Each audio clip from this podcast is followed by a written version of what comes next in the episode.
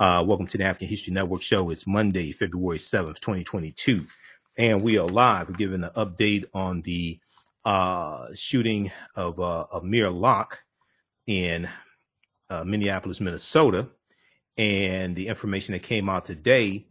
It appears that the Judge Peter Cahill, who was the judge over the Derek Chauvin murder trial, appeals that Judge Cahill was the judge who likely signed the search warrant. Okay, let's go to clip number one, Shakita.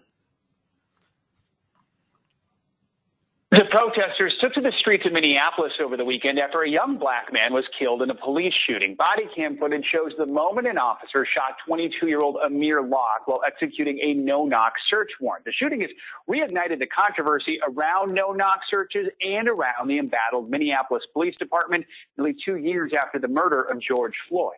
NBC News correspondent Shaquille Brewster has been following this story. He joins us now. Shaq, good morning to you. So first, let's walk us through what we know about the shooting and the investigation into it. Good morning, Joe. And, you know, there are still many questions and many things that we don't know about this investigation as it continues into this week. But what we do know is that this is a shooting that happened early Wednesday morning as the Minneapolis Police Department was executing a no-knock search warrant on an apartment that 22-year-old Amir Locke was staying in. And this was a search warrant that was at the request of the St. Paul Police Department as part of a homicide investigation that they were participating in. But Minneapolis Police Department is the one who actually executed it and elevated it to a no-knock search warrant. Now, what we do know is that warrant did not name Amir Locke, and it's unclear if he was even connected to the investigation. That's something that we're still waiting to hear from that St. Paul Police Department. But you see in that body camera video that was just shown, an officer goes in, or several officers go in, part of the SWAT team. They're unlocking the door there. They announce themselves once they're inside. An officer kicks the couch, and Locke slowly gets up, and that's when you see a gun. Now, he never fired that gun. As far as we know, he had a legal concealed carry permit, although that doesn't really matter because it's a private residence.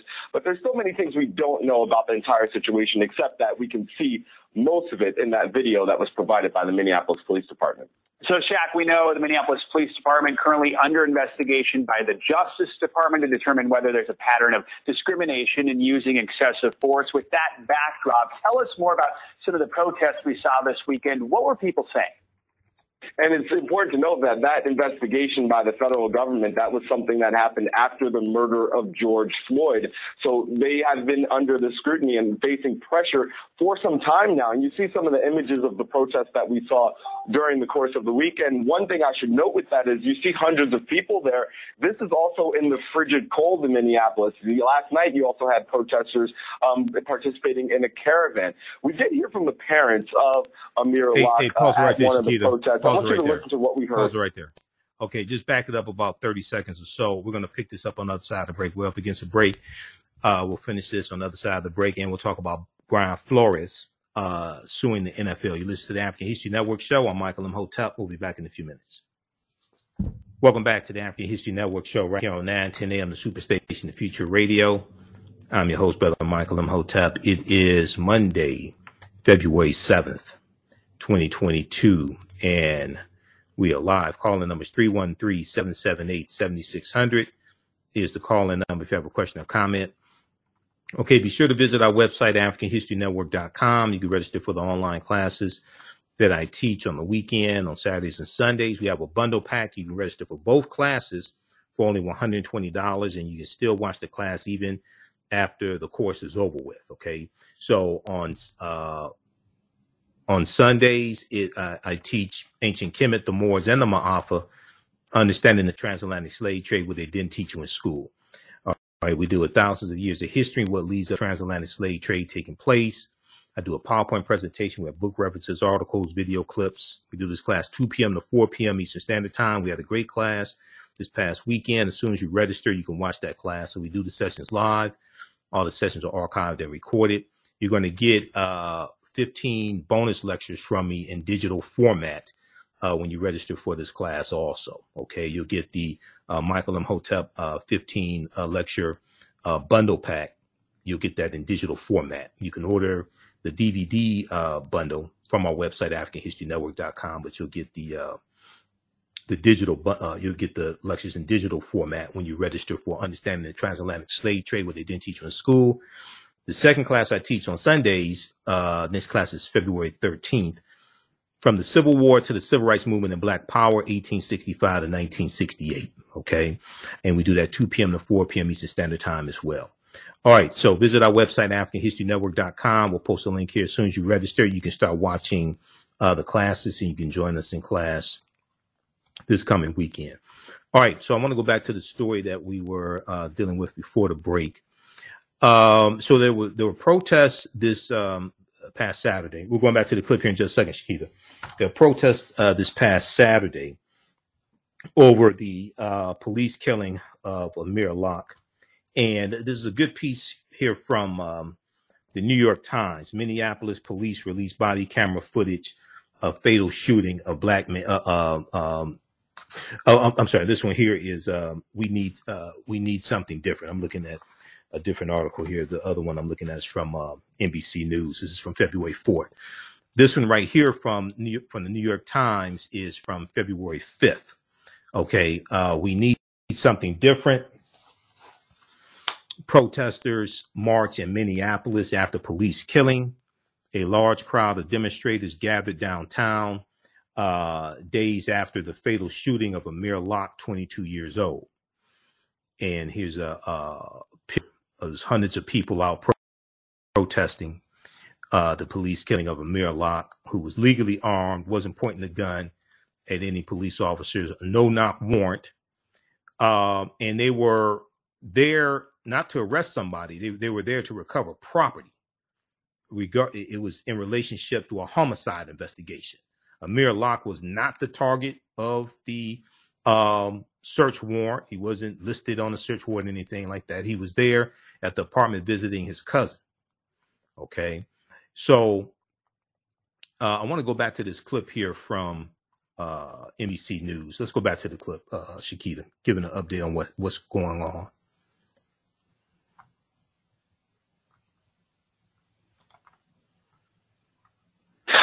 Participating in a caravan. We did hear from the parents of Amir Locke, one of the protests. I want you to listen to what we heard from his mother.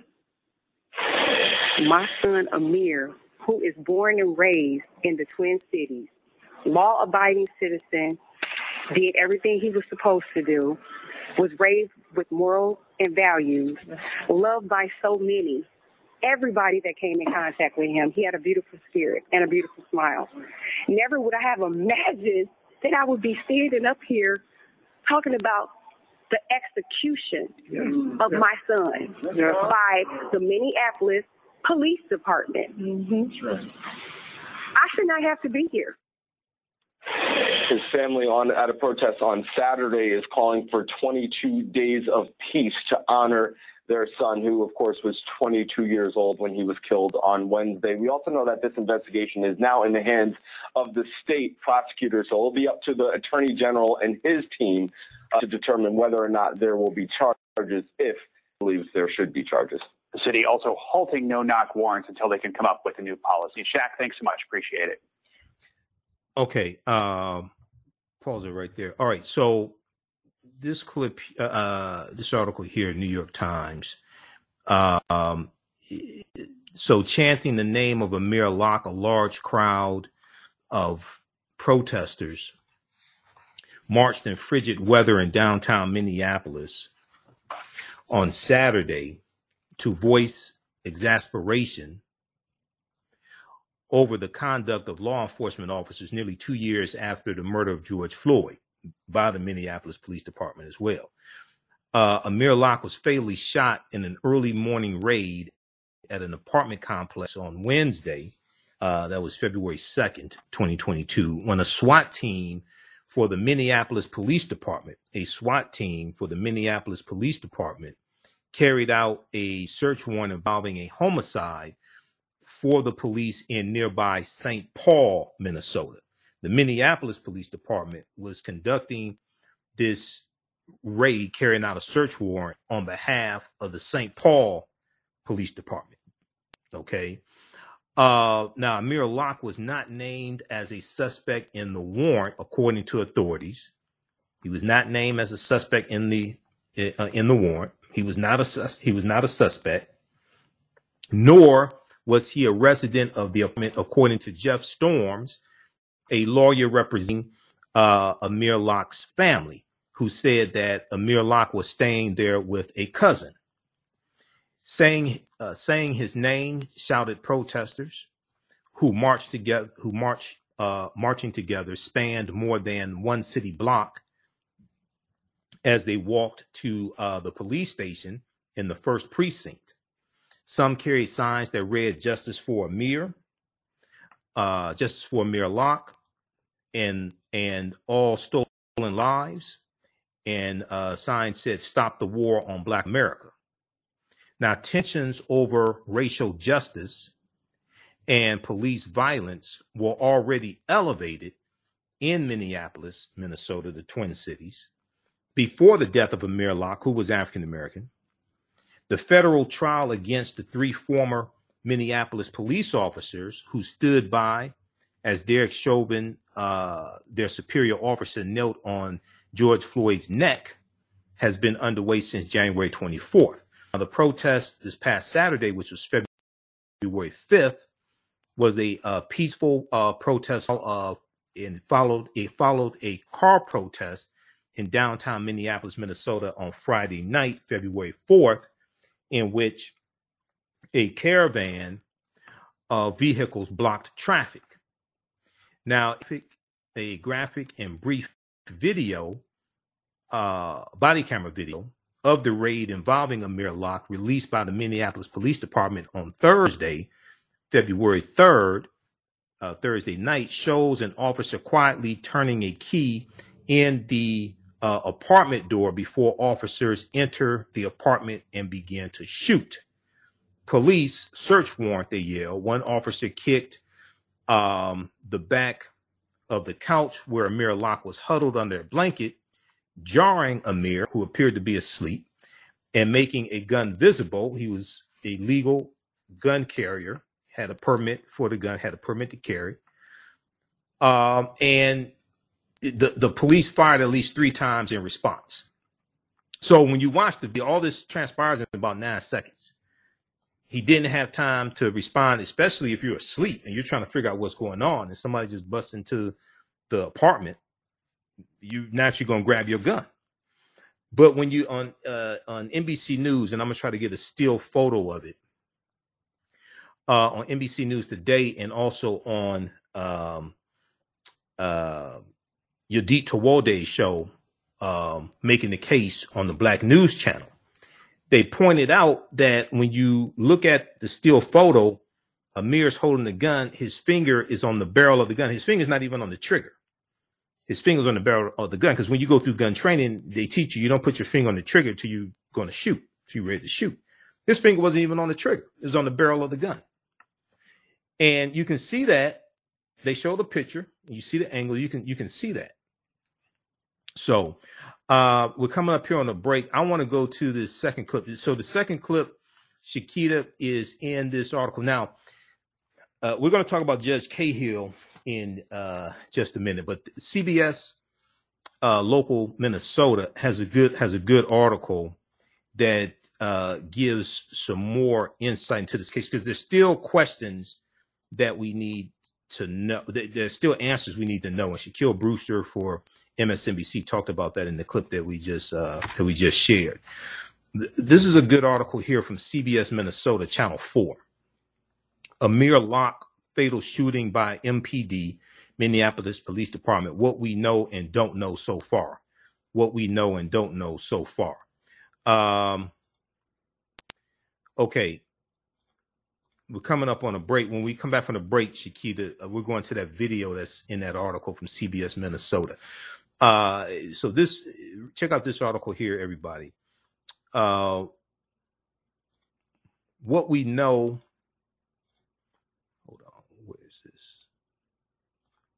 Amir Locke fatal shooting by MPD, what we know and what we don't know.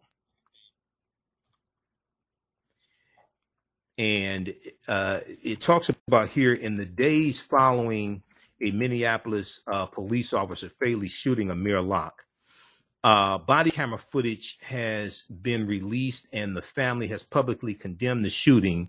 There are plenty of unknowns still remaining. So then they break down. Now, this article is from February 7th. This article is from Monday, February 7th, 2022. We're going to go through and look at what we know and what we don't know. Okay. You listen to the African History Network show. I'm Michael M. Hotep. We'll be back in a few minutes. Jeanette Davis is a well-established author with 6 published books. Black Survival in White America from Past History to the Next Century was published in 1995, and it delves into the history of African Americans before slavery up to contemporary times.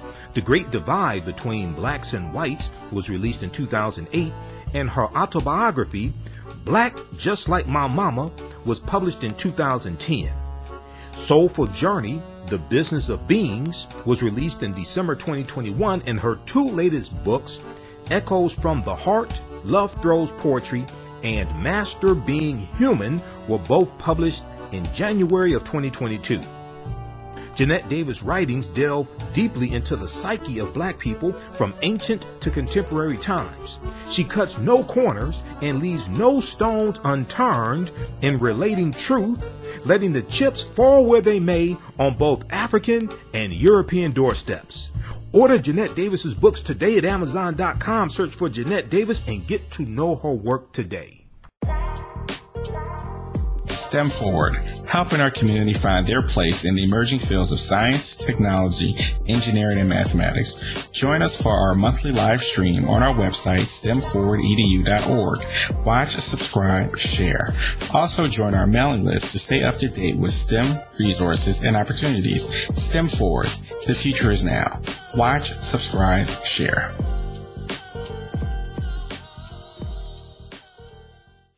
On the African History Network show, we deal with current events in history and politics, education, economic empowerment, entrepreneurship, relationships, love, sex, health issues, and much, much more. Unfortunately, many people confuse what racism is. Racism is a power structure. It was laws and policies that put us in this predicament. It's going to be laws and policies that take us out. So when you control the radius of a man or woman's thoughts, you can control the compass of his or her actions because the mind can't do or teach what it doesn't know. We have it all on 910 AM Superstation.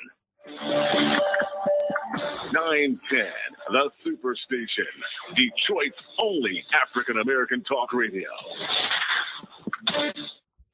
Welcome back to the African History Network show right here on 910 AM, the Superstation, Future Radio. Calling numbers 313-778-7600. 313-778-7600 is the call-in number if you have a question or comment. Okay, so right before the break, we were looking at this article here from CBS Minnesota, Channel 4. I want to go back to this here. Let's see here. CBS Minnesota, Channel 4. And this deals with what we know and what we don't know so far in the police killing of Amir Locke, who was legally armed, was not the suspect of the search warrant. Amir Locke fatal shooting by MPD, Minneapolis Police Department. What we know and don't know so far. Okay, this is from Monday, February 7th, 2022. Can we close this out? And if we look at this here quickly, so 9 seconds into the entry, police said officers encountered a man armed with a handgun that was pointed in the direction of officers. This is what they're saying, pointing in the direction of officers. Then an officer identified as Mark Hanneman fired shots, and Amir Locke was struck. He was treated at the scene and transported to Hennepin Healthcare. Okay, now let's go to this clip here in this article, Shakita. This is from CBS. Minnesota local Channel 4. A number of developments today in the deadly police shooting of Amir Locke. Defended using most no-knock warrants while national experts review. Was killed Wednesday as a SWAT team served a search warrant in a downtown Minneapolis apartment. Last night shows officers using a key to enter the apartment, loudly identifying themselves and kicking a sofa where Locke was under a blanket. Locke's hand, and police fire 3 shots. The city's injured is not named in the search warrant. Locke's family spoke to. Hey, Shaquita, stop the clip. I believe. Hey, Shaquita, just stop the clip. Just stop the clip. It's freezing up. Just refresh that screen and just start it up when it's queued back up. Just refresh the screen, start it up when it's queued back up. Okay, let me go back to this article here while we get that clip straightened out for you. So, and I'm trying to get past this clip. I'm up here on the screen. If we go back to this here quickly, and then I want to go to this piece here dealing with Judge Cahill, who apparently was the judge who signed the search warrant. Okay, stand by. Hold on. This is freezing up on me.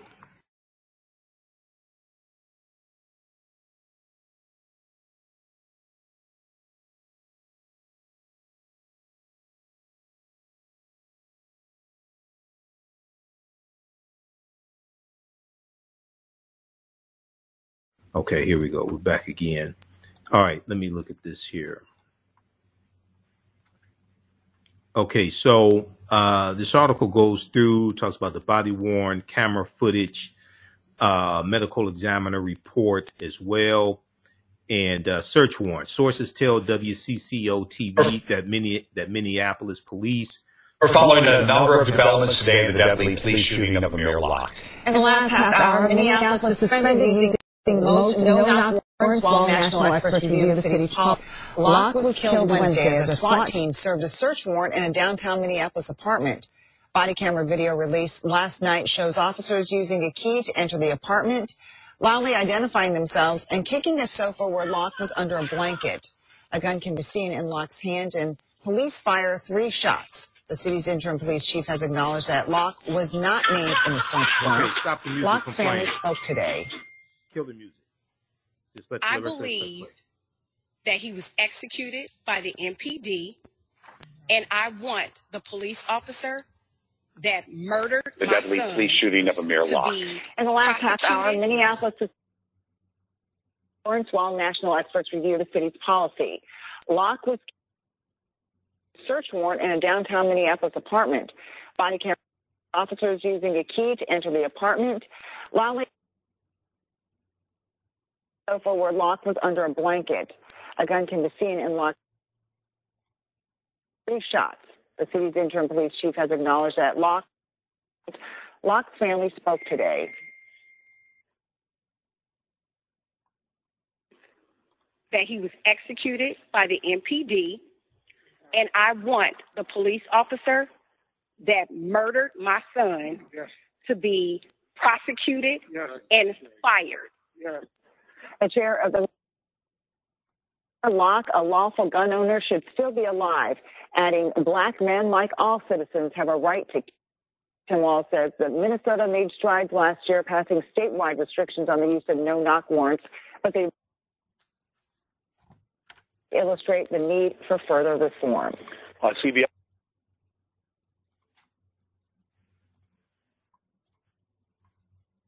Okay, just stop the clip there. All right, that clip is in here. We're going to try to find that on YouTube, so we can play that on tomorrow's show. That clip is in this article here from CBS Local Minnesota. All right, if we look at this, go back to this, look at it quickly again. I want to go to the part where it talks about the search warrant. Okay, it has a piece here where it deals with the search warrant and. All right, if we can get this video out of here. So this deals with what we know and what we don't know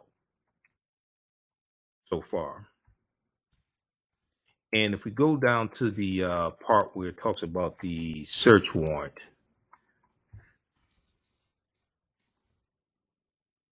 right here, search warrants, okay.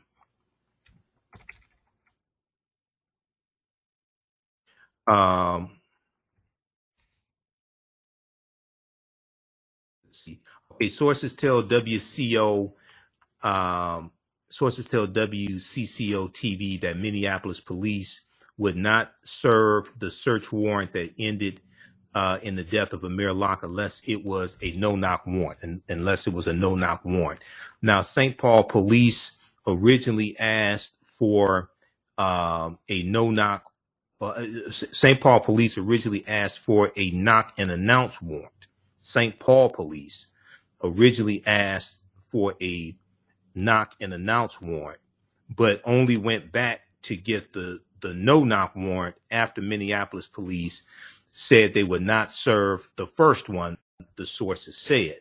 Now, on Friday, St. Paul police also confirmed that the search warrants in the incident were signed by a Hennepin County judge and will remain sealed until a court determines otherwise, as is standard practice in homicide investigations and per Minnesota law.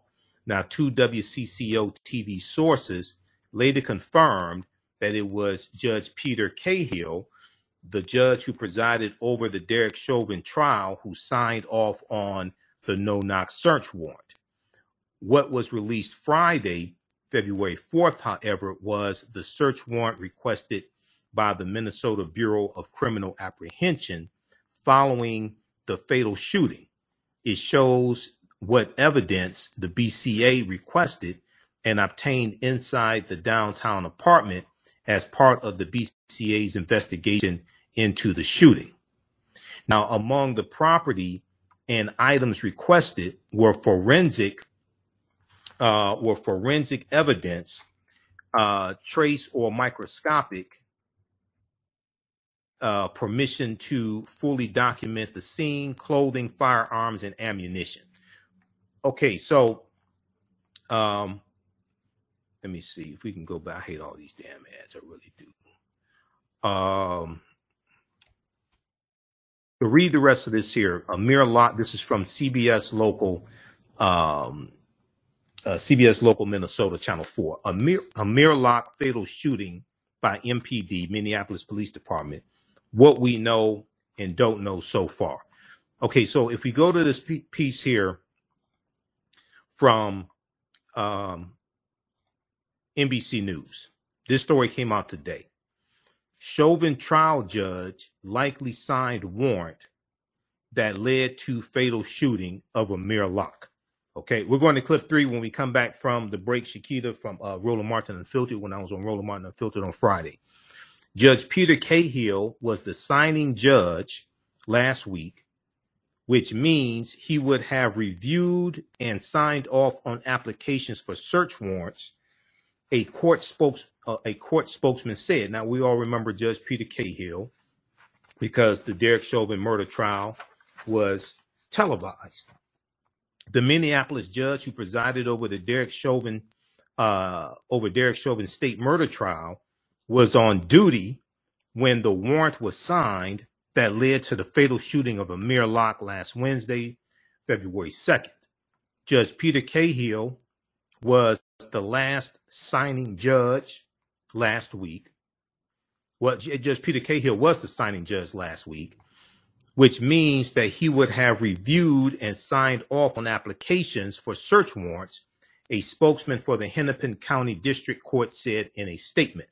We'll continue this on the other side of the break. We'll also talk about Brian Flores suing the NFL. You listen to the African History Network show. I'm Michael M. Hotep. We'll be back in a few minutes. The work that I do is larger than the fashion industry. It's larger than the art world. And I believe that I was born to bring newness into this world. I'm Kaima McIntyre. I'm 24 years old and I'm an artist. I create everything from paintings to jewelry design, metaphysical jewelry to be specific, and fashion design. The only reason why my prom dress went viral is because people needed it. Within a few days of going viral, Naturi Naughton reached out to me. She's like, "I saw your dress, can you make me a dress?" I was equally as shocked to be asked by a celebrity to design their dress at the age of 17. that's just one person, and the list just continues to go on to Janet Jackson, to Tyra Banks. It really hits home. That means that the discussion is happening on the grounds in real time. iRedify is a Black-owned digital platform that showcases Black and Brown cultures and people. The books on the platform are written by African-American authors, Afro-Caribbean authors, African authors, and so much more. Kids 14 and under can read ebooks, listen to audiobooks, and complete learning activities.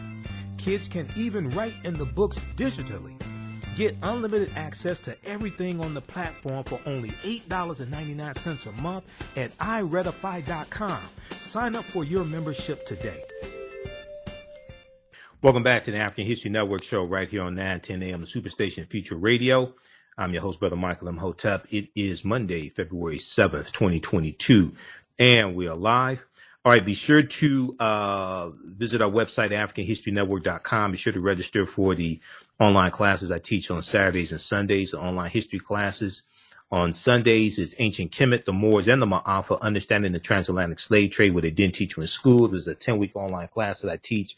We deal with thousands of years of history and what leads up to the transatlantic slave trade taking place. We do this on Saturdays, 2 p.m. to 4 p.m. Eastern Standard Time. Next class is Saturday, February 12th. We do the sessions live. All the sessions are archived and recorded. You can go back and watch. Okay. So this class is on sale, $80, regularly $130. We have a bundle pack where you can register for both classes for only $120. And the second class I teach on Sundays, 2 p.m. to 4 p.m. Eastern Standard Time. Next class, Sunday, February 13th, is From the Civil War to the Civil Rights Movement and Black Power, 1865 to 1968. You can watch these classes. We do them live. All the sessions are archived and recorded, so you can go back and watch them on demand. Visit our website, AfricanHistoryNetwork.com. If you've taken any of the online classes with me before, and I've been teaching them since 2017, email us at ahnshow@AfricanHistoryNetwork.com. And you'll get 50% off the bundle pack, okay? You'll get 50% off this new bundle and these new classes. All right, I want to go back to this story here dealing with Amir Locke. So we were looking at this right before the break. We're going to clip 3 in just a second, Shakita. Chauvin trial judge likely signed warrant that led to fatal shooting of Amir Locke. Now, when on Friday, I was on Roland Martin Unfiltered, and we talked, Roland spoke with the mother of Amir Locke, Karen Wales, and also the attorney, and we discussed it on the panel, and we talked about the National Rifle Association. Let's go to clip number 3, Shakita.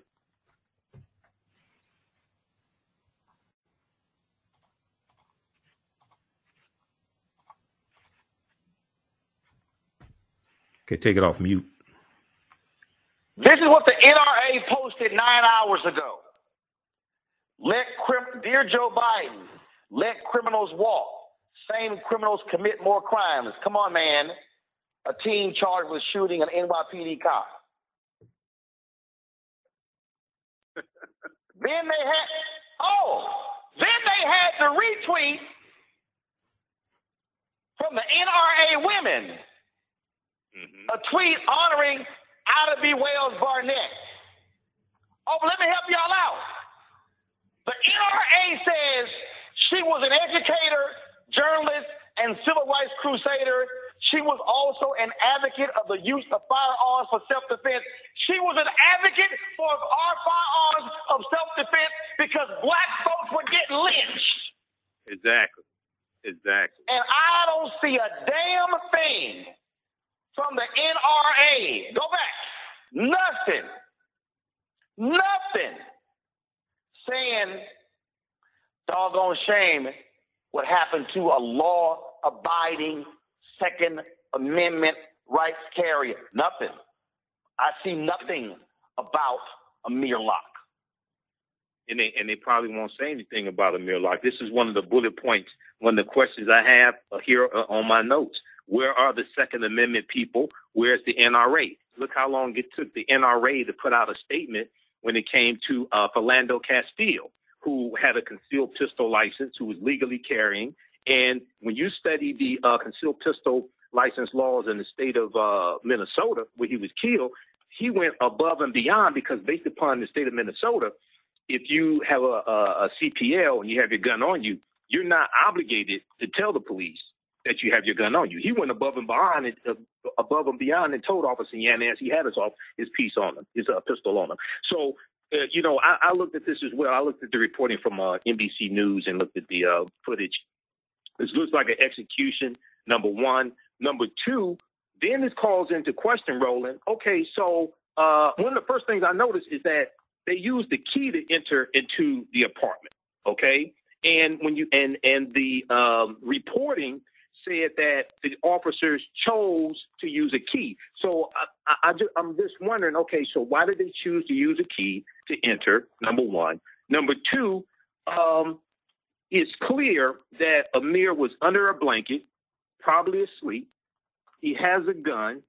Now, how are officers supposed to execute search warrants when they enter somebody's home and you have people who are legally owning guns? Because they don't know what's going on.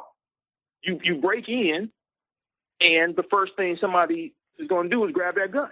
Okay, so and the other thing is that it's not clear that Amir was ordered to drop the gun. Now, you heard one officer say, "Show me your hands," but it's not clear he was ordered to drop the gun, which once again is really problematic and the fault of the police as well. So this is a deep case, but I wonder when the Second Amendment people and the NRA going to stop voicing their opinions. And then when you ask where the white people who were protesting for George Floyd, we can ask where the white women who are out there protesting for George Floyd, because you should be talking about the Voting Rights Bill, the Voting Rights Act, because that impacts you and your women's reproductive rights also.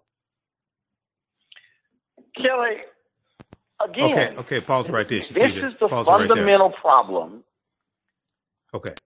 All right, that was from Friday, February 4th, Roland Martin Unfiltered. Read this article here from NBC News. Now, they have the still photo here now. I don't think they had it before. They have the still photo, and you see Amir's finger, his index finger, is on the barrel of the gun. It's a semi-automatic handgun. His index finger is not on the trigger. He's in a sheet. He was sleeping, apparently sleeping. Legal gun owner, permit to carry. His index finger is not on the trigger. It's outside the trigger on the barrel of the gun, because when you go through firearms training, they tell you don't put your finger on the trigger unless you're going to shoot. And he was shot 3 times. All right. Those watching on Facebook and YouTube, keep watching. So once again, name of that article from NBC News. This is one of the first ones here, and I think they've updated it. It also has the video of the press conference that was held with the mayor and the acting police chief as well. And the sister, the activist, she was on, I forgot her name. I think it's Kaima Levy Armstrong. You see her right here. She called out the mayor as well as the acting police chief on their Sugar Honey Iced Tea. She called them out. Watch this video. Oh, she tore her behinds up. She was on, Roland spoke with her on Friday as well. So this article is from February 4th, 2022. It was updated. Minneapolis police released body camera footage of fatal shooting of black man 22 during no-knock warrant. Okay, those watching on Facebook and YouTube, keep watching. We're going to get to quickly the story here with Brian Flores suing the NFL. He was interviewed on Politics Nation this past Saturday by Reverend Al Sharpton. So it's a recent interview. I want to go to that. We talked about this last week on the show. Also, I shared the interview he did on All In with Chris Hayes on MSNBC. If you like this type of information, you can support the African History Network, $AHN Show through Cash App, $AHN Show through Cash App, also through PayPal, paypal.me /the AHN show. So we're here 6 days a week. This helps us keep doing the research, stay on the air, keep broadcasting. This is our official Cash App account, $ the AHN show, SHOW. When you go to it, it says Michael and shows my picture here. These other ones are fake African History Network Cash App accounts. Those are not me. Our Cash App tags right here on the homepage of our website, AfricanHistoryNetwork.com. We also have the yellow donate button for PayPal. And then you can register for the online history classes I teach on Saturdays and Sundays. Also, Ancient Kemet, the Moors, and the Ma'afa, Understanding the Transatlantic Slave Trade, what they didn't teach you in school. And from the Civil War to the Civil Rights Movement and Black Power, 1865 to 1968. All right, be sure to listen to the audio podcast of these shows wherever you get your podcast from, and download the iHeartRadio app, search for the African History Network show. You can listen to podcasts there as well. Right now, it's correct your own behavior. It's not over till we win. Wakanda forever. We'll talk to you tomorrow. Peace. Stand by. Stand by. Okay, let me go to this next story here with Brian Flores. So I noticed that it's been announced that some more African-American coaches are going to be hired by the NFL, and a biracial coach, one who identifies as biracial. So we're going to go to this story here, then with Brian Flores. Now, African-American head coaches is good, but I'm more concerned about ownership. I'm more concerned about African Americans owning teams, because if you own the team, you can hire whoever the hell you want to hire. I'm more concerned about ownership of teams. 32 teams, none owned by African Americans, and we're set about 68-70% of the league now. I saw one report that said in 2021 we were 58% of the league, but we're still the majority. But no, don't own any of the teams. So this is about ownership. So there was a good article from New York Times. How's everybody doing? Share this broadcasting on social media platforms. Give us a thumbs up if you like this, or a heart. Turn on live notifications so you know when we go live, also when we broadcast. I want to go to this piece here from New York Times. Brian Flores sues NFL, claiming bias in coaching search. And I want to go to the it's a good interview from Politics Nation on Saturday, February 5th. So I have to cue that up. Brian Flores sues NFL, claiming bias in coaching search. The former head of the Miami Dolphins, former head coach of the Miami Dolphins, in a class action lawsuit filed Tuesday, claims that the NFL discriminated against him and other black coaches in their hiring process, in their hiring practices. Okay. Brian Flores, who was fired as coach of the Miami Dolphins last month, was rejected for new jobs with other clubs, has sued the NFL and its 32 teams, alleging that they discriminated against him and other black coaches in their hiring practices. Now, I want to cue this up here. Okay, that's the one with Chris Hayes. Where's the one?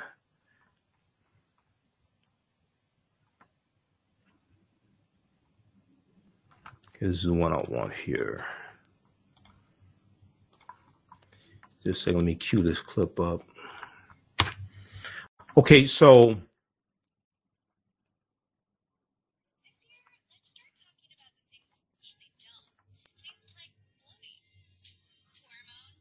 all right, stand by.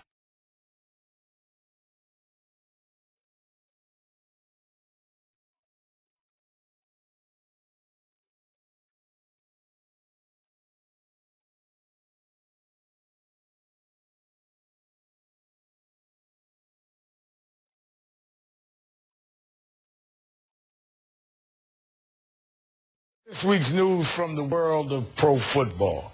Has the number of black head coaches who survived this current NFL season with their jobs intact has dropped down to just one, drawing criticism from black fans. As one black former head coach addressed his own grievances against the league with a potentially historic lawsuit. He joins me now, former NFL head coach Brian Flores and his attorney, John Eleftherakis. Eleftherakis, yes. Eleftherakis. I always get your name wrong, John, as long as I know. It's okay, Rev. Yeah, thank you both for joining us here tonight. And certainly we appreciate it coming in live. I have to start with some added context for our audience who might not follow football. This week, you filed a federal suit against the NFL, contending that in addition to a pattern of racial discrimination across the league, you say in the lawsuit that your most recent employer, the Miami Dolphins, asked you to intentionally lose games against your will, while two others, the New York Giants and Denver Broncos, effectively used their interviews with you to check a box on diversity, manipulating the NFL's own rules to close the gap. In a league that's still about 60 to 70% black as far as players, but has never had more than 20% black head coaches, and we're now down just to one in 32 teams. Of course, we have to point out that the NFL land those three organizations have issued statements denying your claims, insisting on good faith. Make a case, Coach Flores, why clearly when you turn the whole team around, a losing team got fired, you're doing interviews for other jobs, why would you put your career on the line? Well, I would say Senator Padilla just said it just a few minutes ago. Representation matters. And there's just a lack of representation for black and minority coaches and executives and just representation in leadership positions as a whole in the National Football League. And that's got to change. This lawsuit isn't about me. It's about that lack of representation. It's about the people and the generations that are going to come behind me. And it's about the young people, young boys and girls, like my kids. I've got three young kids. They're 9, 8, and 5.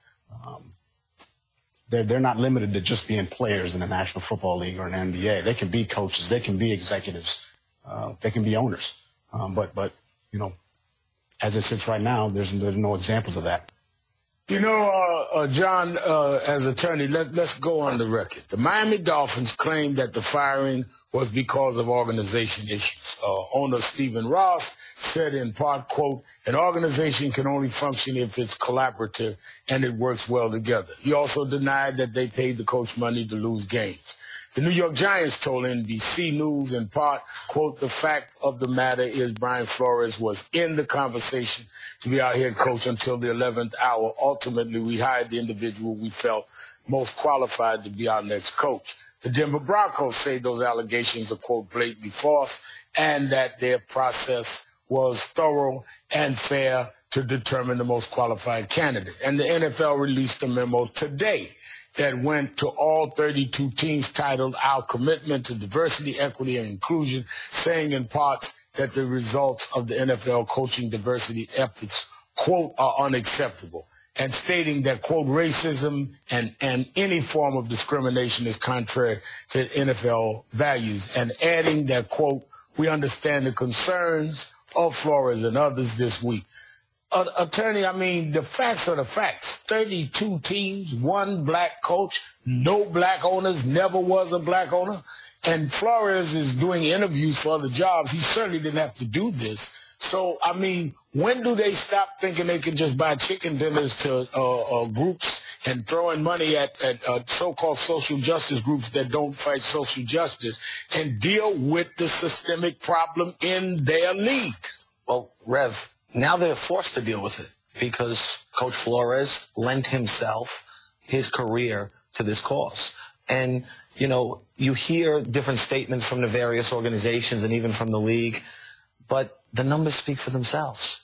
And, you know, this situation is not limited to Coach Flores. This is a situation that every black minority candidate, whether for coaching, executive positions, they experience this all the time. And, Rev, as you know, as you're a champion for these causes, this is not just limited to the NFL.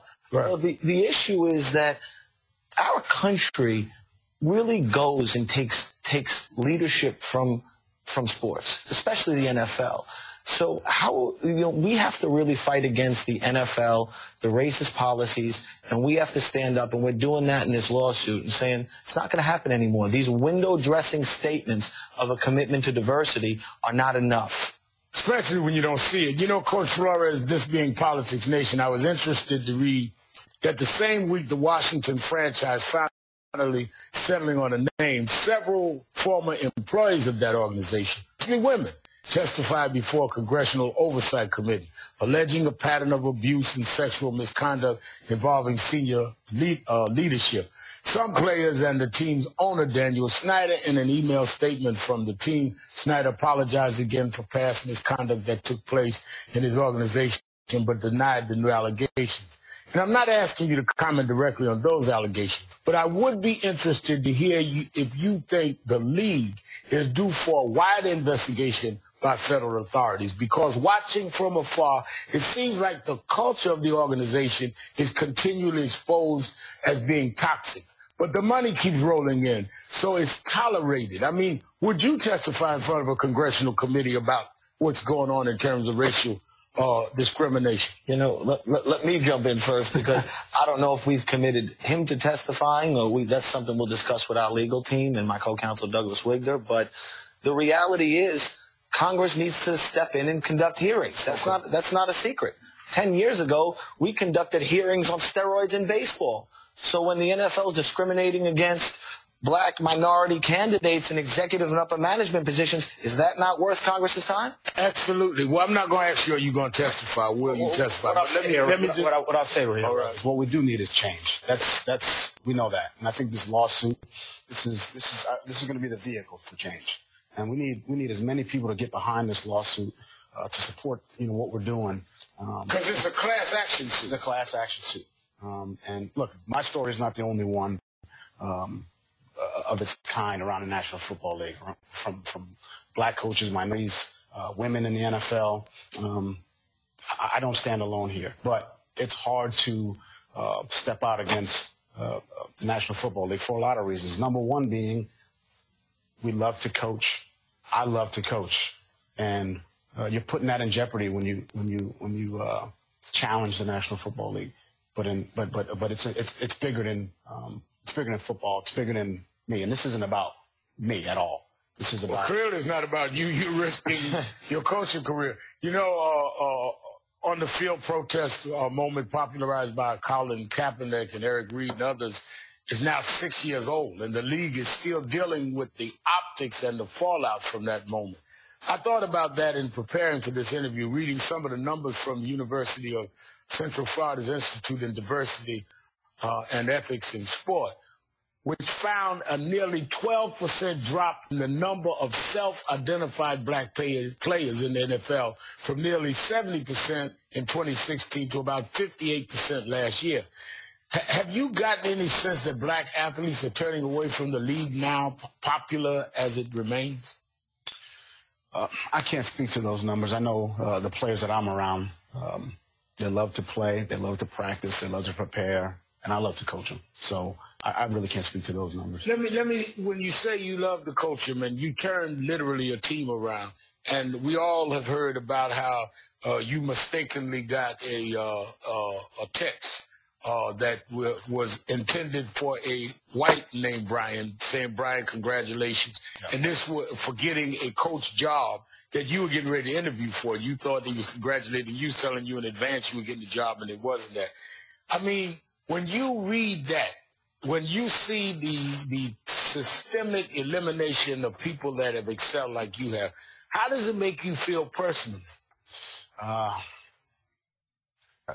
There's a wave of emotions. I think that text message confirmed a lot of the things that you know, black coaches and minorities in the National Football League felt like were happening in back rooms and you know, backroom conversations, and it just confirmed that.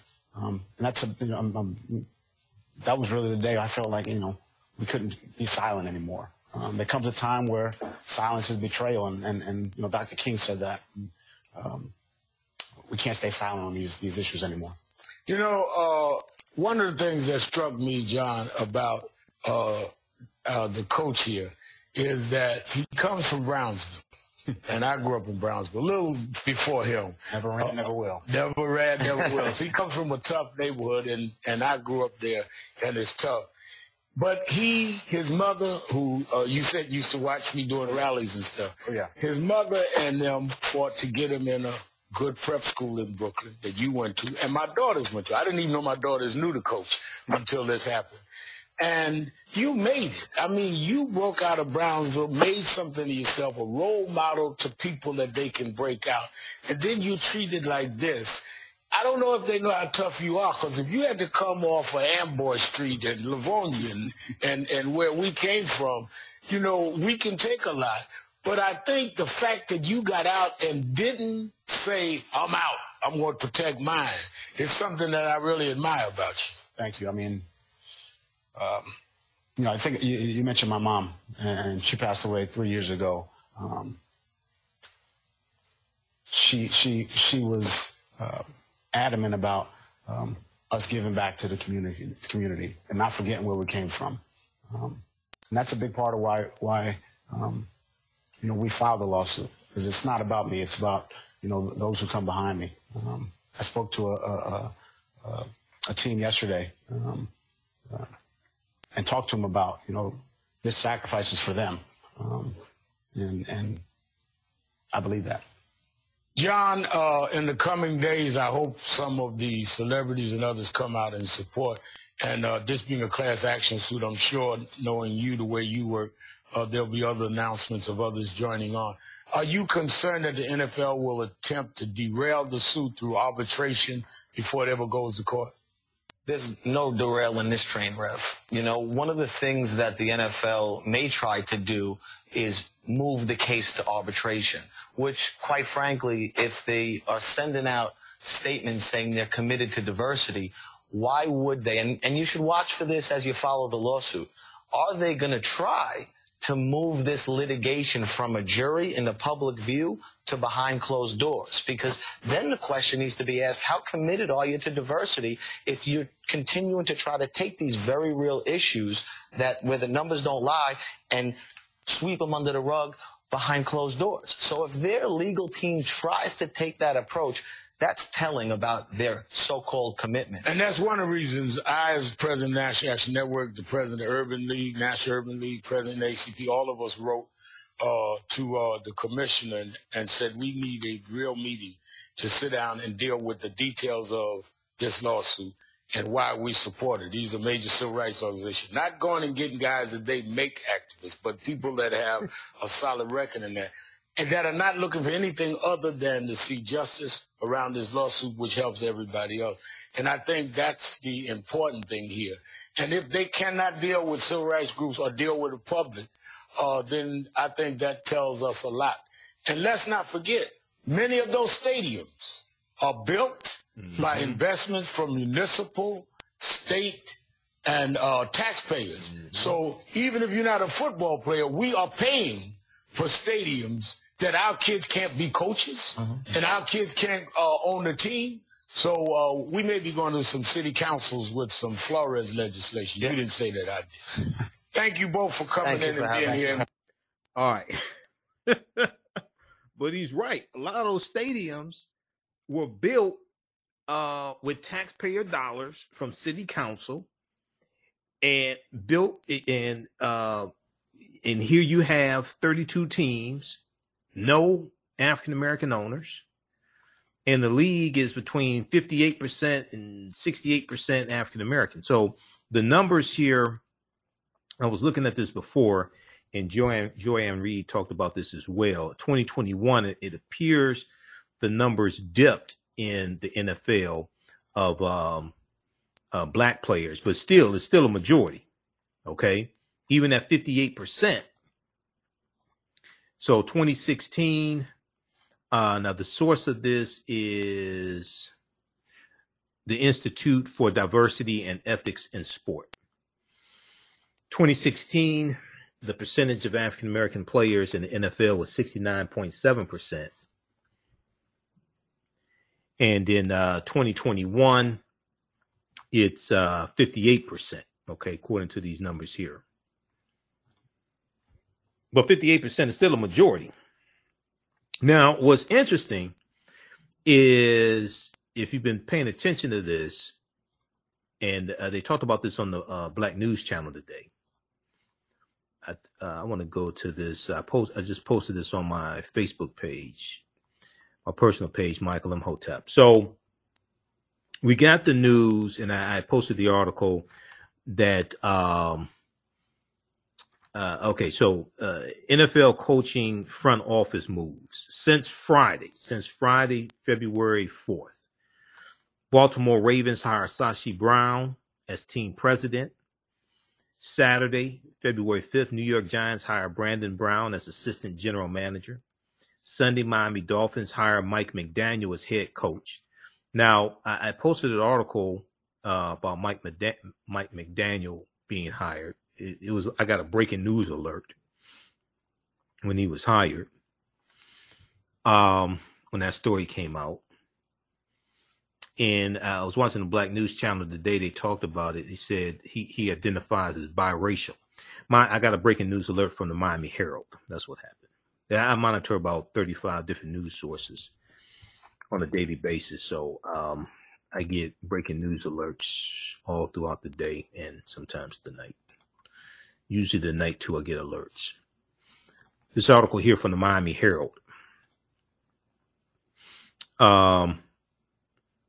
Miami Dolphins hire 49ers offensive coordinator Mike McDaniel to be next head coach. Okay, so this is from February 6th, updated February 6th, 2022. And they talk about here, and I think it's here in the article, they say he identifies as biracial. The Dolphins have hired San Francisco 49ers offensive coordinator Mike McDaniel as their next head coach.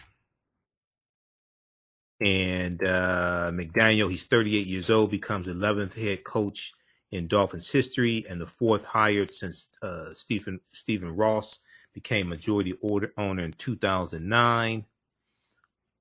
And it is, okay, put all this stuff out. All right. I think I already have a subscription to Miami Herald. I need to because I got a subscription to the Miami Herald back when President Jovenel Moise was killed, Haiti president. So, yeah, I have to log in here because I pay them money. But it is, let me see something here. Okay. McDaniel, who is biracial, his father is black, becomes the first minority hired in this year's coaching cycle. So you have this taking place now. Once again, I want to go back to this here from the Black News Channel. It's good to have African American head coaches, but I'm more concerned about ownership. It's good to have African Americans in the front office and assistant general managers and general managers, but they can be fired by the owner. I'm more concerned about ownership, because when you own a team, you don't have to get permission to hire people. You can hire whoever you want to hire as coach. You know, so I'm more concerned about ownership. And the 32 team owners, the team owners vote when it comes to somebody becoming an owner of a team. So Saturday, New York Giants hire Brandon Brown as assistant general manager. Sunday, Miami Dolphins hire Mike McDaniel as head coach. Also on Sunday, New Orleans Saints interview.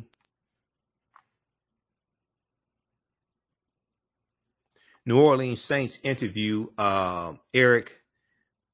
Bieniemy, and Sunday, Lovie Smith used to coach Chicago Bears. Lovie Smith is reportedly a front runner to be the head coach for the Houston Texans. All right. So this has just come out since Friday. Since Friday, February 4th, all this has come out. But once again, we need to focus on ownership. The lawsuit should go forward, and there are going to be others that join the lawsuit. It's a class action lawsuit, okay? But the most important thing to me to focus on is ownership.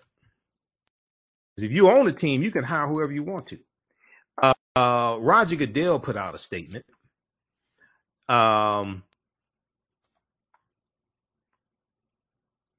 Roger Goodell put out a statement. And, okay, so this is an example of what happens when you come here and post and don't know what the hell you're talking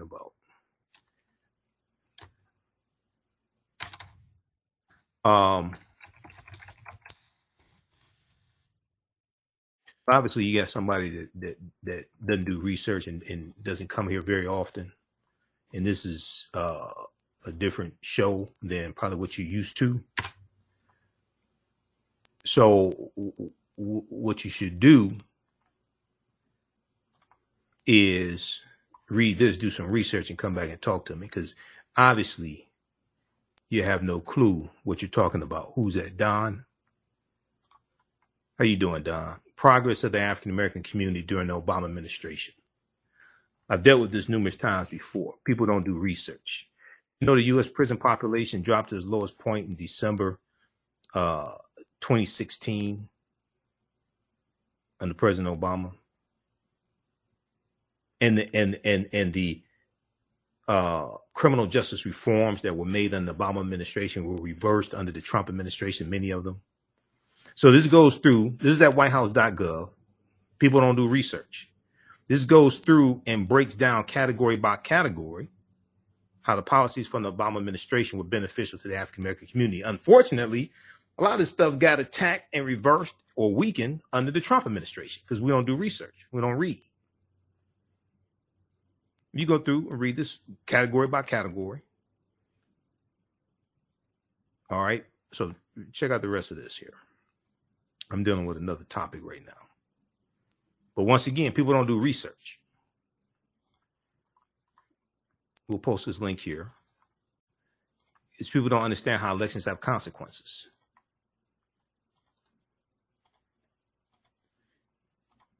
So, and we've dealt with this numerous times here on this show. So I don't know. I don't know where people are getting their misinformation from. And then here, this one here, see, there was a reason why a lot of police officers voted for Donald Trump.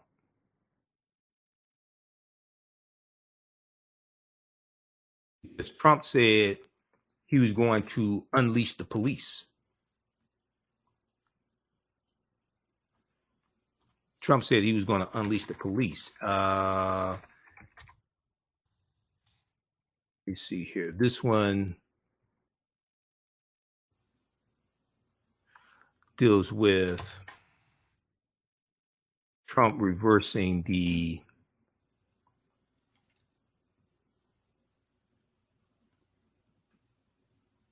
policies in the Justice Department.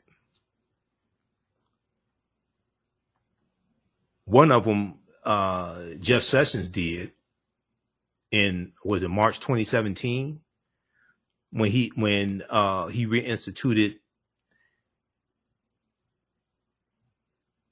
When he reinstituted going after the harshest, longest sentences for nonviolent drug offenders, because the Obama administration had reversed that. That was the Smart on Crime initiative from 2013 under Attorney General Eric Holder. Let me find this here. I'm in Firefox looking at this. Yeah, this one right here.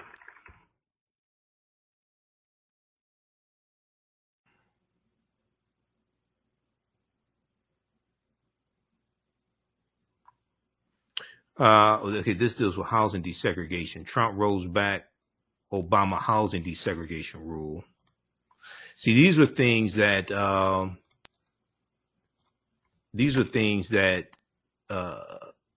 Carson did. But troll though. Okay. Miss Brin said, well, I didn't call him a troll. Somebody else may call him a troll, but I've got trolls in different area codes, but, you can come in. This is like a Roach Motel. You can come in, but you ain't leaving. Read this article here from Politico.com. Trump moves to roll back Obama housing desegregation rule. The Trump administration was devastating for the country and for African Americans. But the problem is people don't do research. So they don't know this. They just, they get, I guess, their information from social media memes and don't research the claims of social media memes. Okay. So this is one article that gets into it. It's not the main one I was looking for, but this will put you on the right track. Because there's a lot of people on the wrong track and they just don't do research at all. We're in the information age and I don't understand why people don't do research. I really don't, but okay.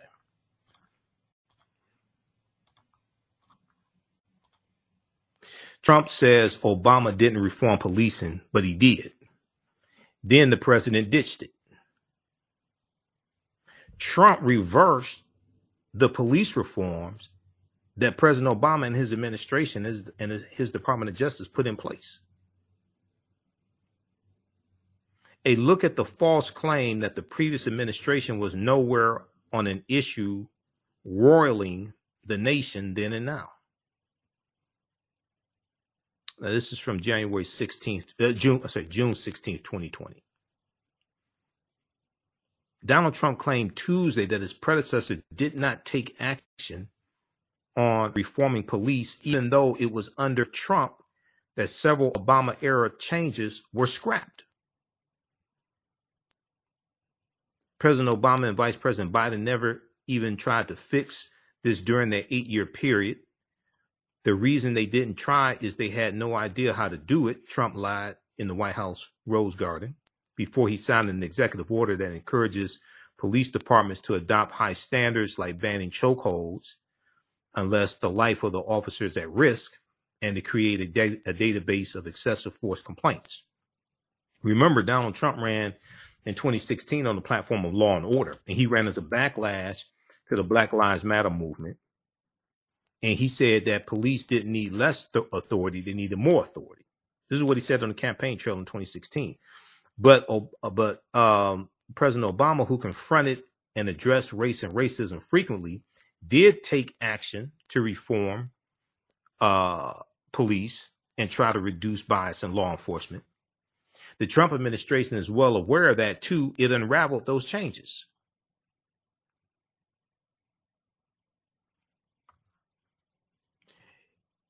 He said President Obama did nothing on police reform, but the fact is they made a lot of progress and President Trump rolled it back, said Senate Minority Leader Chuck Schumer when he was Senate Minority Leader. In August of 2017, Trump reversed an Obama policy that banned the military from selling surplus equipment to police, a measure that had been put in place amid criticism over the armored vehicles, tear gas, and assault rifles used to control protests after the police killing of Michael Brown, 18 years old, in Ferguson, Missouri in 2014. In addition, in September 2017, the Justice Department said it would stop the Obama-era practice of investigating police departments because there were 25 investigations into the patterns and practices of police departments. That was more than any previous administration. Those investigations stopped under Trump. There was only one investigation under Trump. And not only that, when Jeff Sessions became Trump's first attorney general, Jeff Sessions tried to back out of the consent decrees with the Baltimore Police Department and the Chicago Police Department that the Obama administration entered into. He tried to back out of those consent decrees, but a federal judge would not let him do it. Because the Trump administration basically took a handoff approach to policing, especially Jeff Sessions as Attorney General, who was totally against criminal justice reform, police reform. Jeff Sessions was totally against that.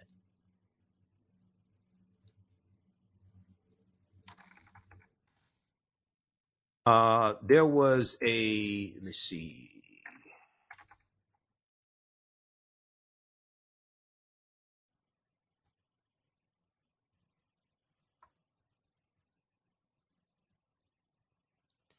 Okay, so there was I can't find the other one, but all right.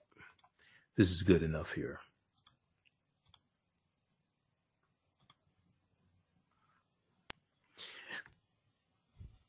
The Justice Department said it would stop the Obama-era practice of investigating police departments and issuing police reports about their failings.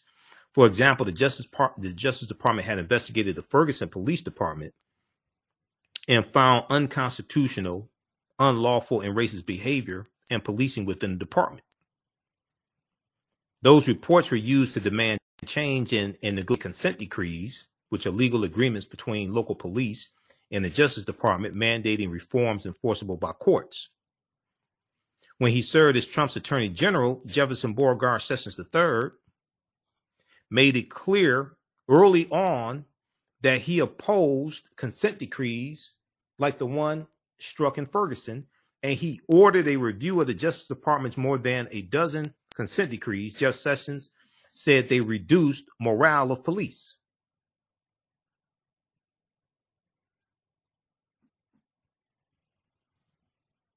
Okay, so read the rest of this here. All that stuff got reversed under Trump. People don't do research. They just go by social media memes. These dumbass people you watch on social media have absolutely no clue what they're talking about. Don't study politics. Just repeat a bunch of nonsense so they can just get social media clicks or views or whatever the hell they're doing.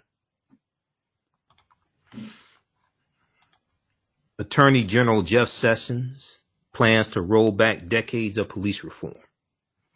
Attorney General Jeff Sessions called for the review of existing or contemplated agreements between police departments and the federal government. Not to mention that under Donald Trump renewed the contracts for privatized prisons, because the Obama administration said they were not going to renew the contracts for privatized prisons. And CoreCivic and GEO Group, that are the two largest owners and operators of privatized prisons in the country, they donated almost $600,000 to Donald Trump's 2016 campaign. And then when he became president through the Electoral College, he renewed their contracts.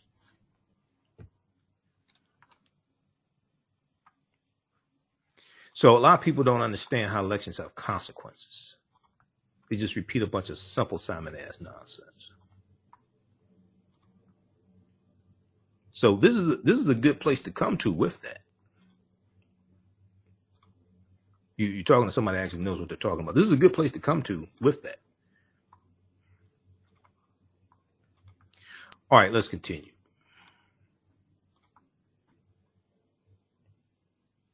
Read this piece here from, actually, I want to go to this one here from Yahoo News, dealing with Roger Goodell.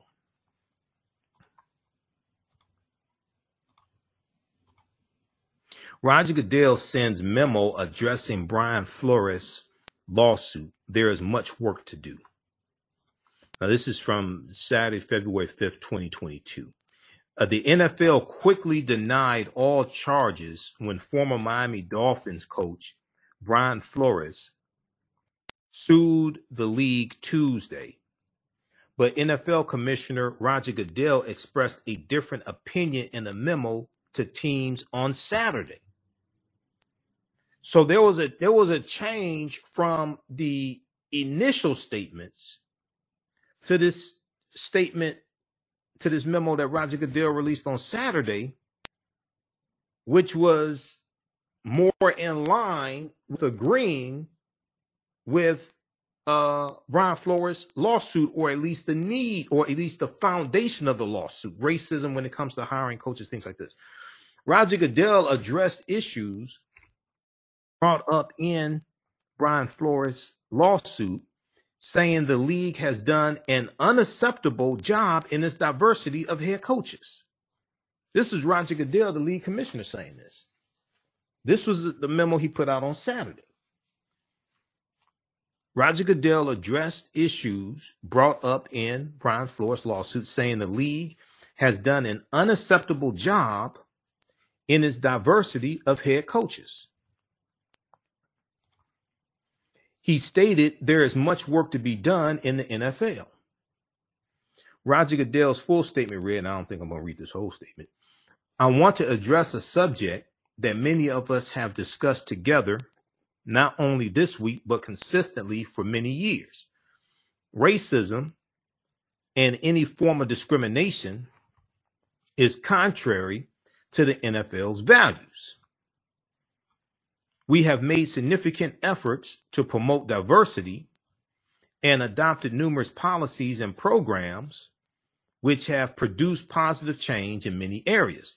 However, we must acknowledge that particularly with respect to head coaches, the results have been unacceptable. When it comes to head coaches, the results have been unacceptable. Also, when it comes to owners, if the results have been unacceptable when it comes to head coaches, then what are the results when it comes to owners? There's never been an African-American owner of an NFL team. We reevaluate and examine all policies, guidelines, and initiatives relating to diversity, equity, and inclusion, including as they relate to gender.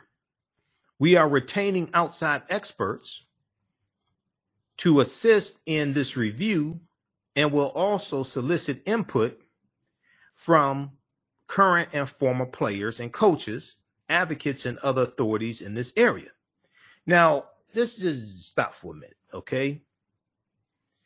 Outside experts to assist in the review. Now, okay, but what type of expert do you need to say y'all a bunch of racist team owners? I mean, you don't need an expert to figure that out. Now, the interesting thing about the NFL is that Roger Goodell works for the team owners. If the team owners could change all this overnight. The team owners could change all this overnight. They just don't want to. So you can bring in the experts, but they need to be called out and say, look, y'all can change this overnight.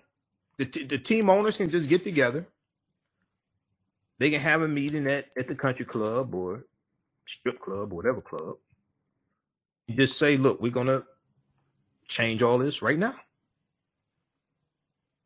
We are retaining outside experts to assist in this review and will also solicit input from current and former players and coaches, advocates, and other authorities in the area. You're going to consult with Colin Kaepernick?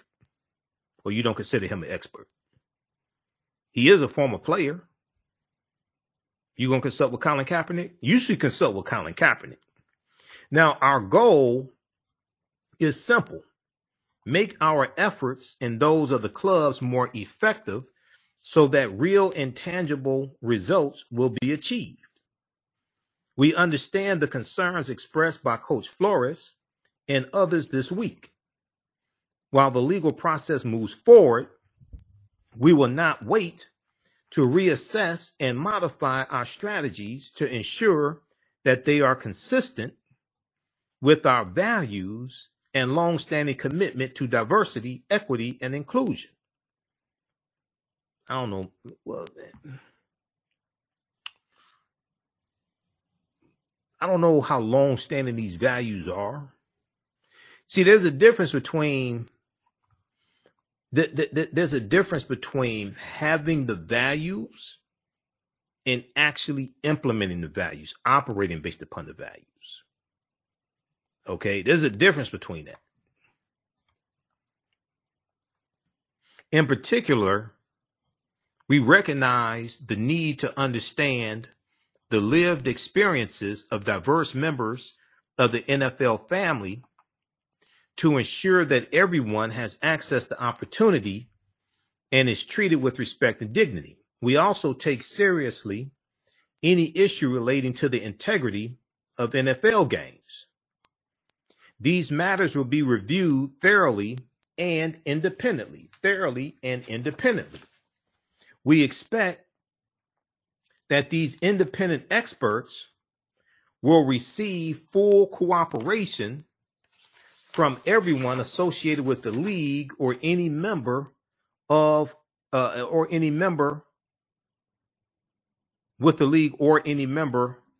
this work proceeds.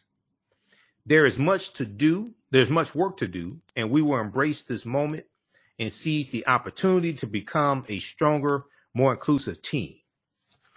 Now, I mean, that sounds good, Roger Goodell, but you still didn't say we need more. We need black owners of NFL teams.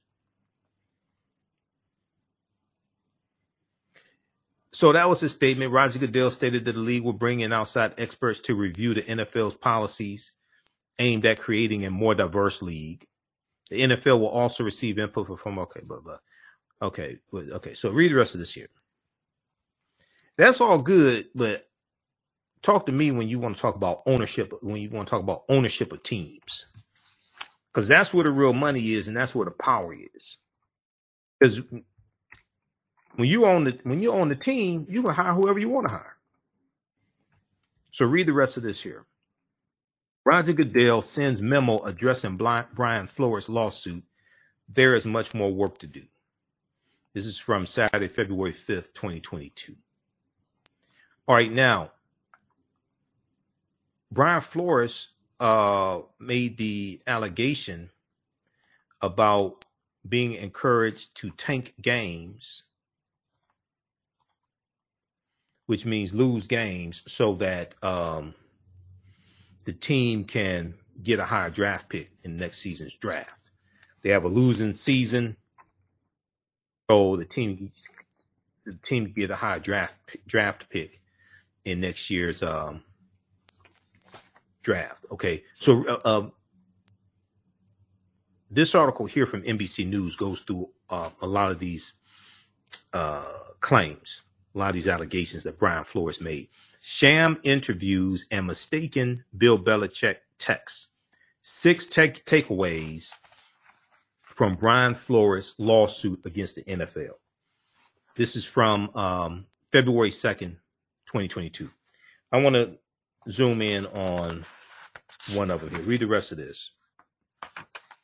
There's one or two I want to look at. I think this is the last one, page 7. This one right here. Flores firing and allegations he was asked to tank the Dolphins. This is what Roger Goodell was talking about in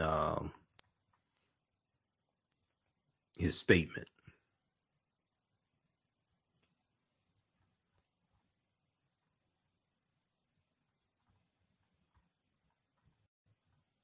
Okay, so it's right here. Flores firing and allegations he was asked to tank the Dolphins.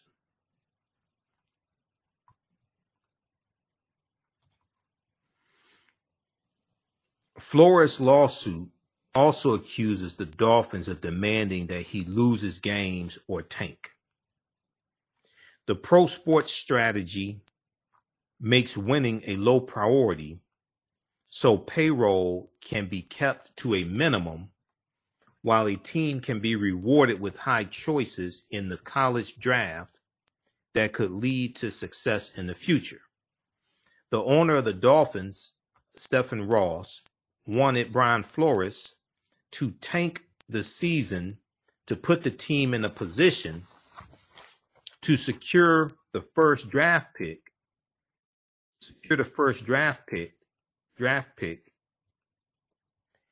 and offered him $100,000 for each game lost that year, Brian Flores' lawsuit says. He says he said team owner Stephen Ross wanted him to tank games, to tank the season, to put the team in position to secure the first pick in the draft. And Brian Flores alleges that Miami Dolphins team owner Stephen Ross offered him $100,000 for each game lost that year. Quote, when the Dolphins started winning games, due in no small part to Mr. Flores' coaching, Brian Flores, was told by the team's general manager, Chris Greer, that, quote, Steve was mad that Brian Flores' success in winning games that year was compromising the team's draft position, the lawsuit says. Because in the interview that Brian Flores did with Chris Hayes last week on MSNBC, he said, you know, he wasn't going to throw games. He coaches to win. He wasn't going to throw games. Stephen Ross also had asked Brian Flores in 2019 to recruit a prominent quarterback in violation of league tampering rules, which Brian Flores refused to do, the lawsuit says. Brian Flores was fired January 10th, 2022. Flores was labeled by the Dolphins brass as someone who was difficult to work with, the lawsuit says. Quote, this is reflective of an all too familiar angry black man stigma that is often casted upon African-American men who are strong in their morals and convictions, while white men are coined as being passionate. If white men exhibit the same behavior, they are called passionate, dedicated, things like this. African-American men do the same thing. They're called angry black men. Dolphins senior vice president and spokesman Jason Jenkins said on Tuesday, this was Tuesday, February 1st. Quote, we vehemently deny any allegations of racial discrimination and are proud of the diversity and inclusion throughout our organization. The implication that we acted in a manner inconsistent with the integrity of the game is incorrect. So read the rest of this here. They also talk about other African-American coaches joining the class action lawsuit. Other black coaches who have been passed over or quickly dismissed. The suit lists 6 coaches it says were discriminated against within the NFL because they are black. Jim Caldwell, who was fired by the Detroit Lions and got the Lions their best record since 1991. They were 11-5, and he was African American, and the Lions fired him. Got these old sorry ass coaches after him. And Steve Wilkes were fired despite their success with their teams, the lawsuit says. Jim Caldwell took the Indianapolis Colts to the Super Bowl his first year. It had a winning second year, but the team fell after its loss, after it lost its star quarterback, Peyton Manning. And despite his success and the justifiable reasons for his poor record in one season out of 3, Jim Caldwell was fired, the lawsuit says. Jim Caldwell was then hired by the sorry-ass Detroit Lions and fired again, even though he had winning records in the majority of his seasons and got the Detroit Lions their best record since 1991. They were, he got them an 11-5 record, and they fired him and got some sorry ass white coaches.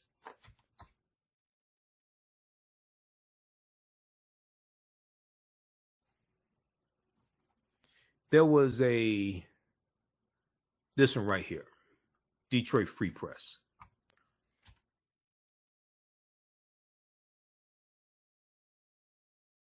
Let me close these ads out from the Detroit Free Press. Okay.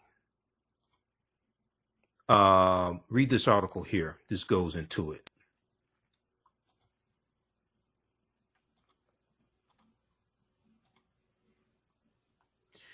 Agent, Detroit Lions conducted sham interview with Terrell Austin after Jim Caldwell firing. February 3rd, 2022.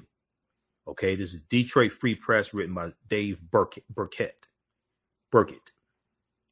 And they talk about in here Jim Caldwell, franchise. Okay, Jim Caldwell, who's African-American, coached the Detroit Lions. Caldwell went 36-28 in 4 seasons with the Detroit Lions. He led the organization to 2 playoff appearances, including an 11-5 record in 2014, the franchise's best record since 1991. Jim Caldwell got the Lions an 11-5 record in 2014, their best record since 1991. But he was let go 2 years after. But was let go 2 years after the Lions fired general manager Martin Mayhew and president Tom Lewan at midseason. So read the rest of this here from the Detroit Free Press.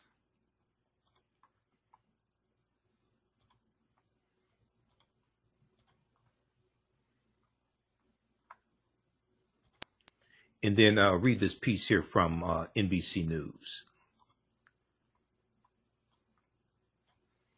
Sham interviews and mistaken Bill Belichick texts. 6 takeaways from Brian Flores' lawsuit against the NFL.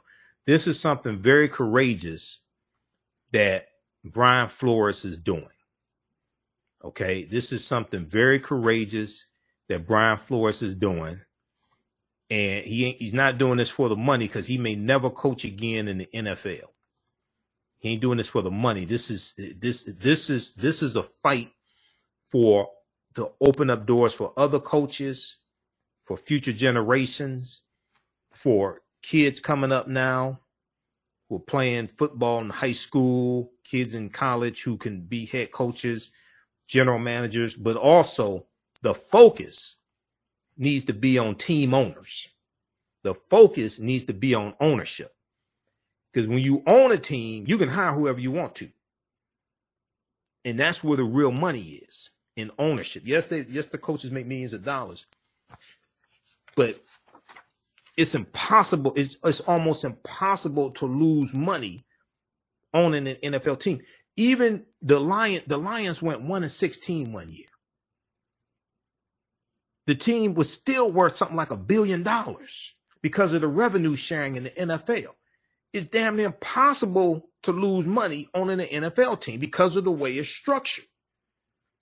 So you can have a terrible team and still make money. Because I remember here, the team was so bad, people were protesting because they wanted the Ford family to sell the damn team. They didn't want to sell because it was still worth $1 billion. Even though it was a horrible team because of the revenue share. So we need to get that money. This is about ownership. All right. Okay, everybody, follow us here on our Facebook fan page, The African History Network, and our YouTube channel, Michael M. Hotep, IMHOTEP. If you like this type of information, you support the African History Network, $ The AHN Show through Cash App, $ The AHN Show through Cash App, also through PayPal, paypal.me/ the AHN Show. We're here 6 days a week. So this helps us keep doing the research, stay on the air, keep broadcasting, pay some of the bills. Because I'm on 9:10 a.m. Superstation. I do radio. I don't get paid to do radio. They don't pay me to do the show. Okay, so This helps us keep doing the research, stay on the air, keep broadcasting. We have the information here at our website. This is our official Cash App account, $ the AHN Show, SHOW. And you can also set up for a recurring donation through PayPal if you want to do it like every month. I think also you can do it through Cash App.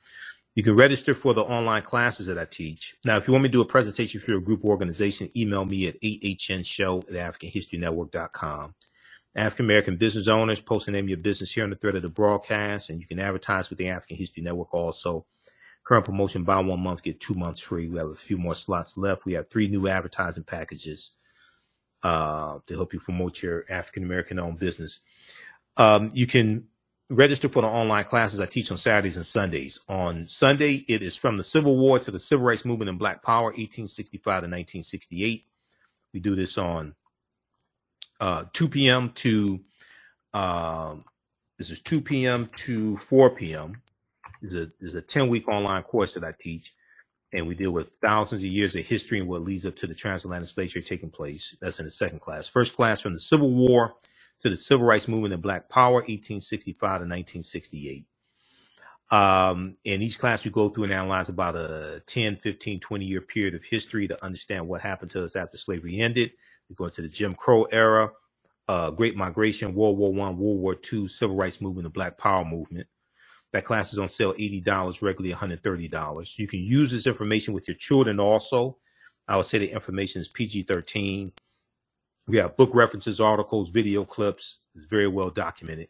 And in this class here, we do this on Saturdays, Ancient Kemet, the Moors, and the Ma'afa, Understanding the Transatlantic Slave Trade, where they didn't teach you in school. So we deal with thousands of years of history, what leads up to the transatlantic slave trade taking place. There's a preview of the class here also that you can watch right here on the homepage of our website. And we deal with the African presence in the Americas going back tens of thousands of years ago also, okay? We have a bundle pack. You can get both classes for $120. They're regularly $130 each. We do the sessions live. All the sessions are archived and recorded. You can go back and watch them anytime. If you've taken classes with me before, email me at ahnshow@africanhistorynetwork.com, ahnshow@africanhistorynetwork.com, and you'll get a 50% discount on the bundle pack. So you'll get both classes for $60. Email me at ahnshow@africanhistorynetwork.com. As soon as you register, you can start watching the content. You can join us in class this weekend. All right, we have to get out of here. Remember, at the African History Network, we focus on educating, empowering, and inspiring people of African descent throughout the diaspora and around the world, because right now it's correct wrong behavior. It's not over till we win. Wakanda forever. We'll talk to you tomorrow. Peace. STEM Forward, helping our community find their place in the emerging fields of science, technology, engineering, and mathematics. Join us for our monthly live stream on our website, stemforwardedu.org. Watch, subscribe, share. Also join our mailing list to stay up to date with STEM resources and opportunities. STEM Forward, the future is now. Watch, subscribe, share.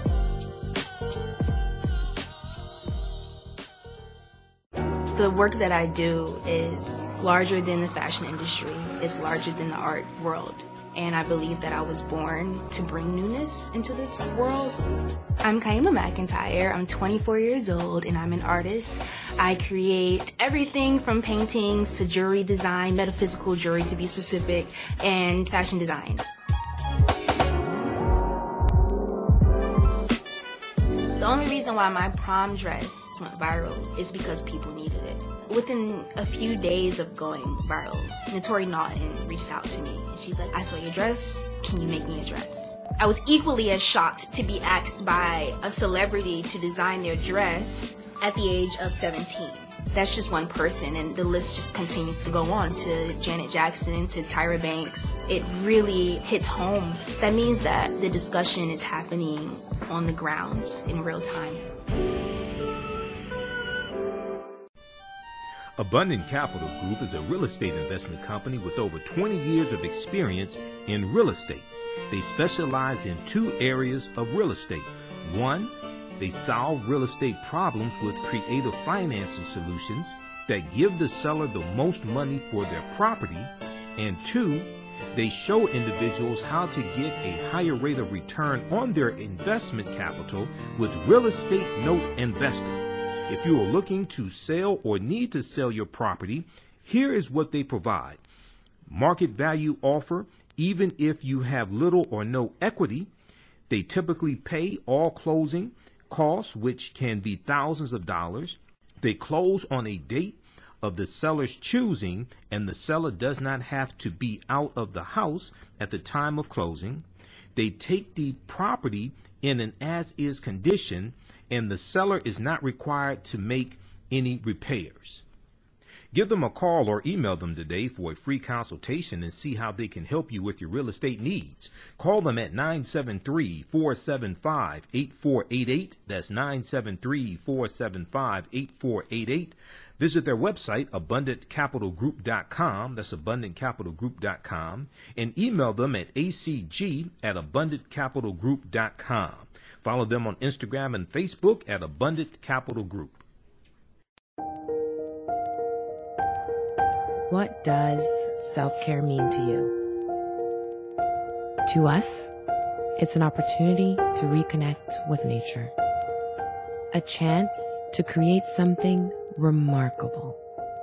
At Sage and Elm Apothecary, our handcrafted skincare and household products immerse you in Earth's sweetest nectar, connecting you to nature in a way you never imagined. See for yourself and visit us at sageandelmapothecary.com.